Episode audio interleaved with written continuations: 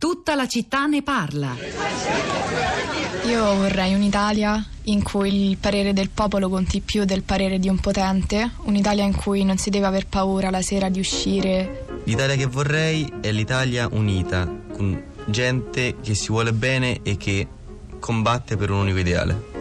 Un paese che sia eh, generoso, collaborativo, autoritario, ma allo stesso tempo capace di trasmettere dei valori importanti, come per esempio quelli del um, dovere, del, del sacrificio e del, um, dell'unione fraterna.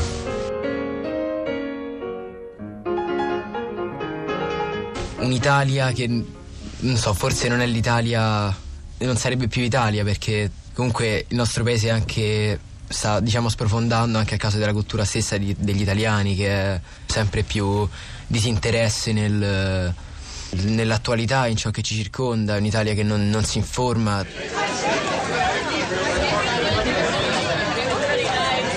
Terza B, l'Italia che vorrei, un radiodocumentario di Elisabetta Parisi che si è costruito proprio così, ponendo ad alcuni studenti eh, della terza B di un liceo eh, romano, lo scientifico Talete, la domanda molto semplice, certo da far tremare i polsi, qual è l'Italia che vorresti? Se volete ascoltarlo integralmente è disponibile ora l'abbiamo appena pubblicato, Florinda Fiamma me lo conferma sulla città di radiote.blog.rai.it insieme a, ve lo assicuro, un sacco di materiale utile per approfondire eh, alcuni dei temi che abbiamo provato a sferrare stamani, materiale audio, materiale da leggere, mappe, bibliografie, libri utili, insomma ce n'è, ce n'è parecchia di roba.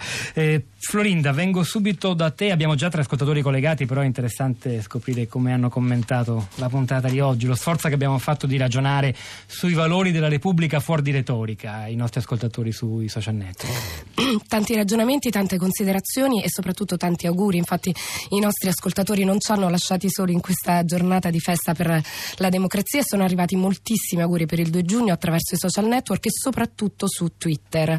Eh, infatti l'hashtag Festa della Repubblica oggi è al primo posto tra le tendenze di Twitter, sin da stamattina, da stamattina presto. E quindi ho un po' seguito i tweet che lo citavano, ovviamente viene citato da tantissimi politici, ma ma da tantissimi semplici eh, cittadini e eh, c'è un profilo, un profilo ufficiale che si chiama settantesimo, preceduto sempre dalla chiocciolina ed è della Presidenza del Consiglio dei Ministri che apre proprio con 2 giugno 1946, 2 giugno 2016 la festa della Repubblica, la festa di tutti gli italiani.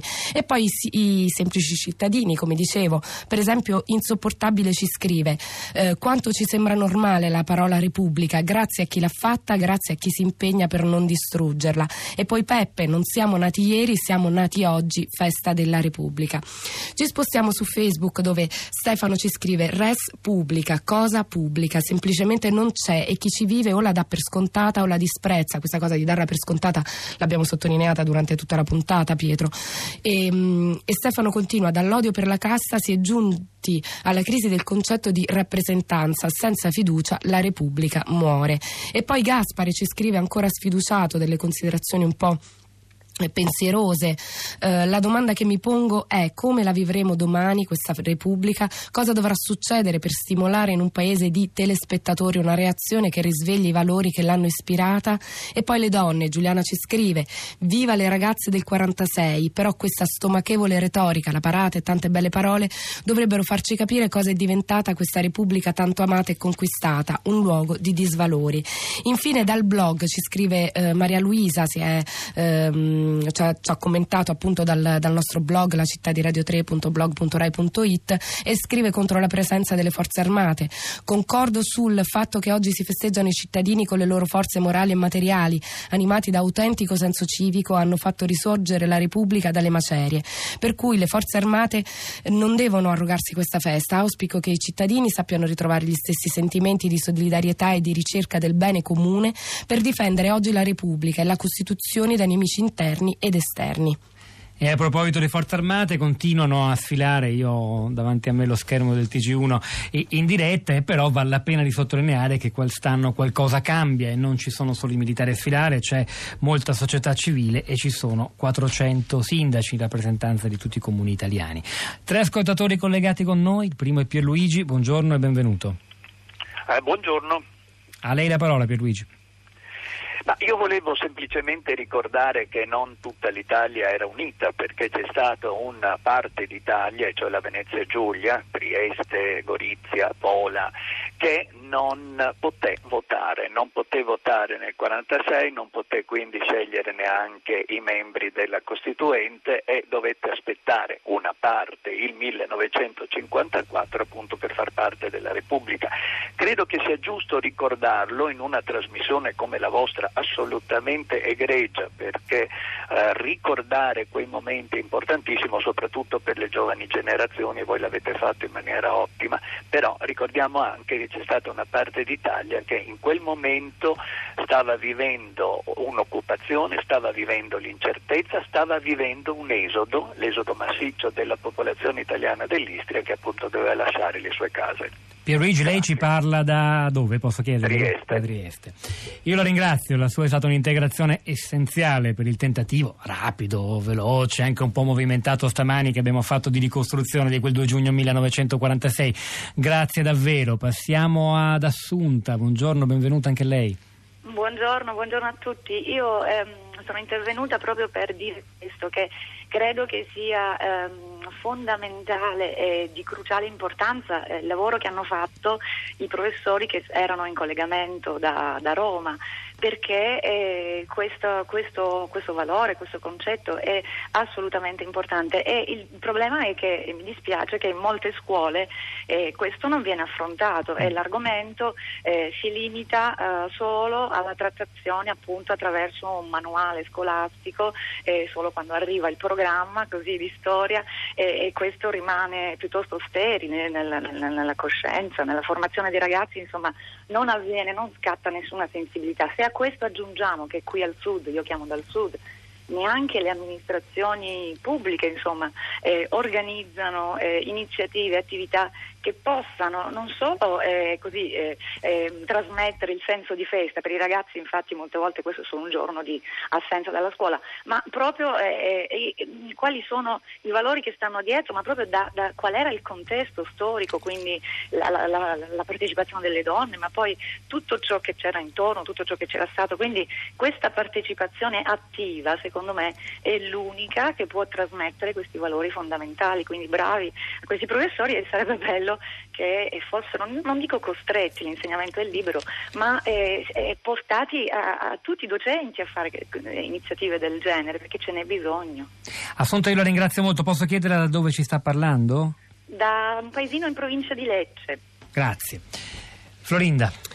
Feliciana, Feliciana ci scrive su Facebook: Io festeggio con quelle donne emozionate e coscienti del loro ruolo. Se due milioni vi sembrano pochi, provate voi a contar. Sembra una poesia. Certo, ricordiamo le difficoltà di allora di dare visibilità ai risultati, ma tutto ha preso forma. La Costituente con le donne, la storia per la Repubblica è in cammino. E poi Assunta, da giovani, ci scrive, parlo degli anni 60 e 70, non avevamo capito il valore di vivere in una Repubblica democratica, anzi, l'abbiamo contestato contestata, aggiungendo a seguito nuove conquiste democratiche. Repubblica democratica è una forma di governo la cui sovranità appartiene al popolo, il quale lo esercita per mezzo di rappresentanti liberamente scelti con libera opposizione delle minoranze e nell'ambito della legge. Queste parole, continua Assunta, ora le difendiamo, le rimpiangiamo. Queste parole ci appaiono perfette. Diritti, libertà e Costituzione sono come un acquedotto, scrive Valtteri in un sms al 335 5634 296. Perché? Perché non basta costruirlo, bisogna preservarlo e fare manutenzione, altrimenti il prezioso contenuto lo perdi per la strada. Un'immagine direi quanto mai efficace nel momento che gli acquedotti italiani, lo abbiamo anche ribadito in una puntata recente dedicata al nostro spreco dell'acqua, perdono oltre il 30% dell'acqua che scorre. Eh, c'è anche Claudia collegata con noi. Buongiorno e benvenuta. Sì, buongiorno, buongiorno a voi e a tutti i miei concittadini. Eh, sì, io ho scritto un messaggio semplicemente di ringraziamento a voi, ma poi ho sentito un grande bisogno questa mattina di ehm, far sventolare sulle mie finestre non solo la eh, bandiera dell'Italia, ma anche la bandiera della pace che tenevo. Eh, che tenevo in casa.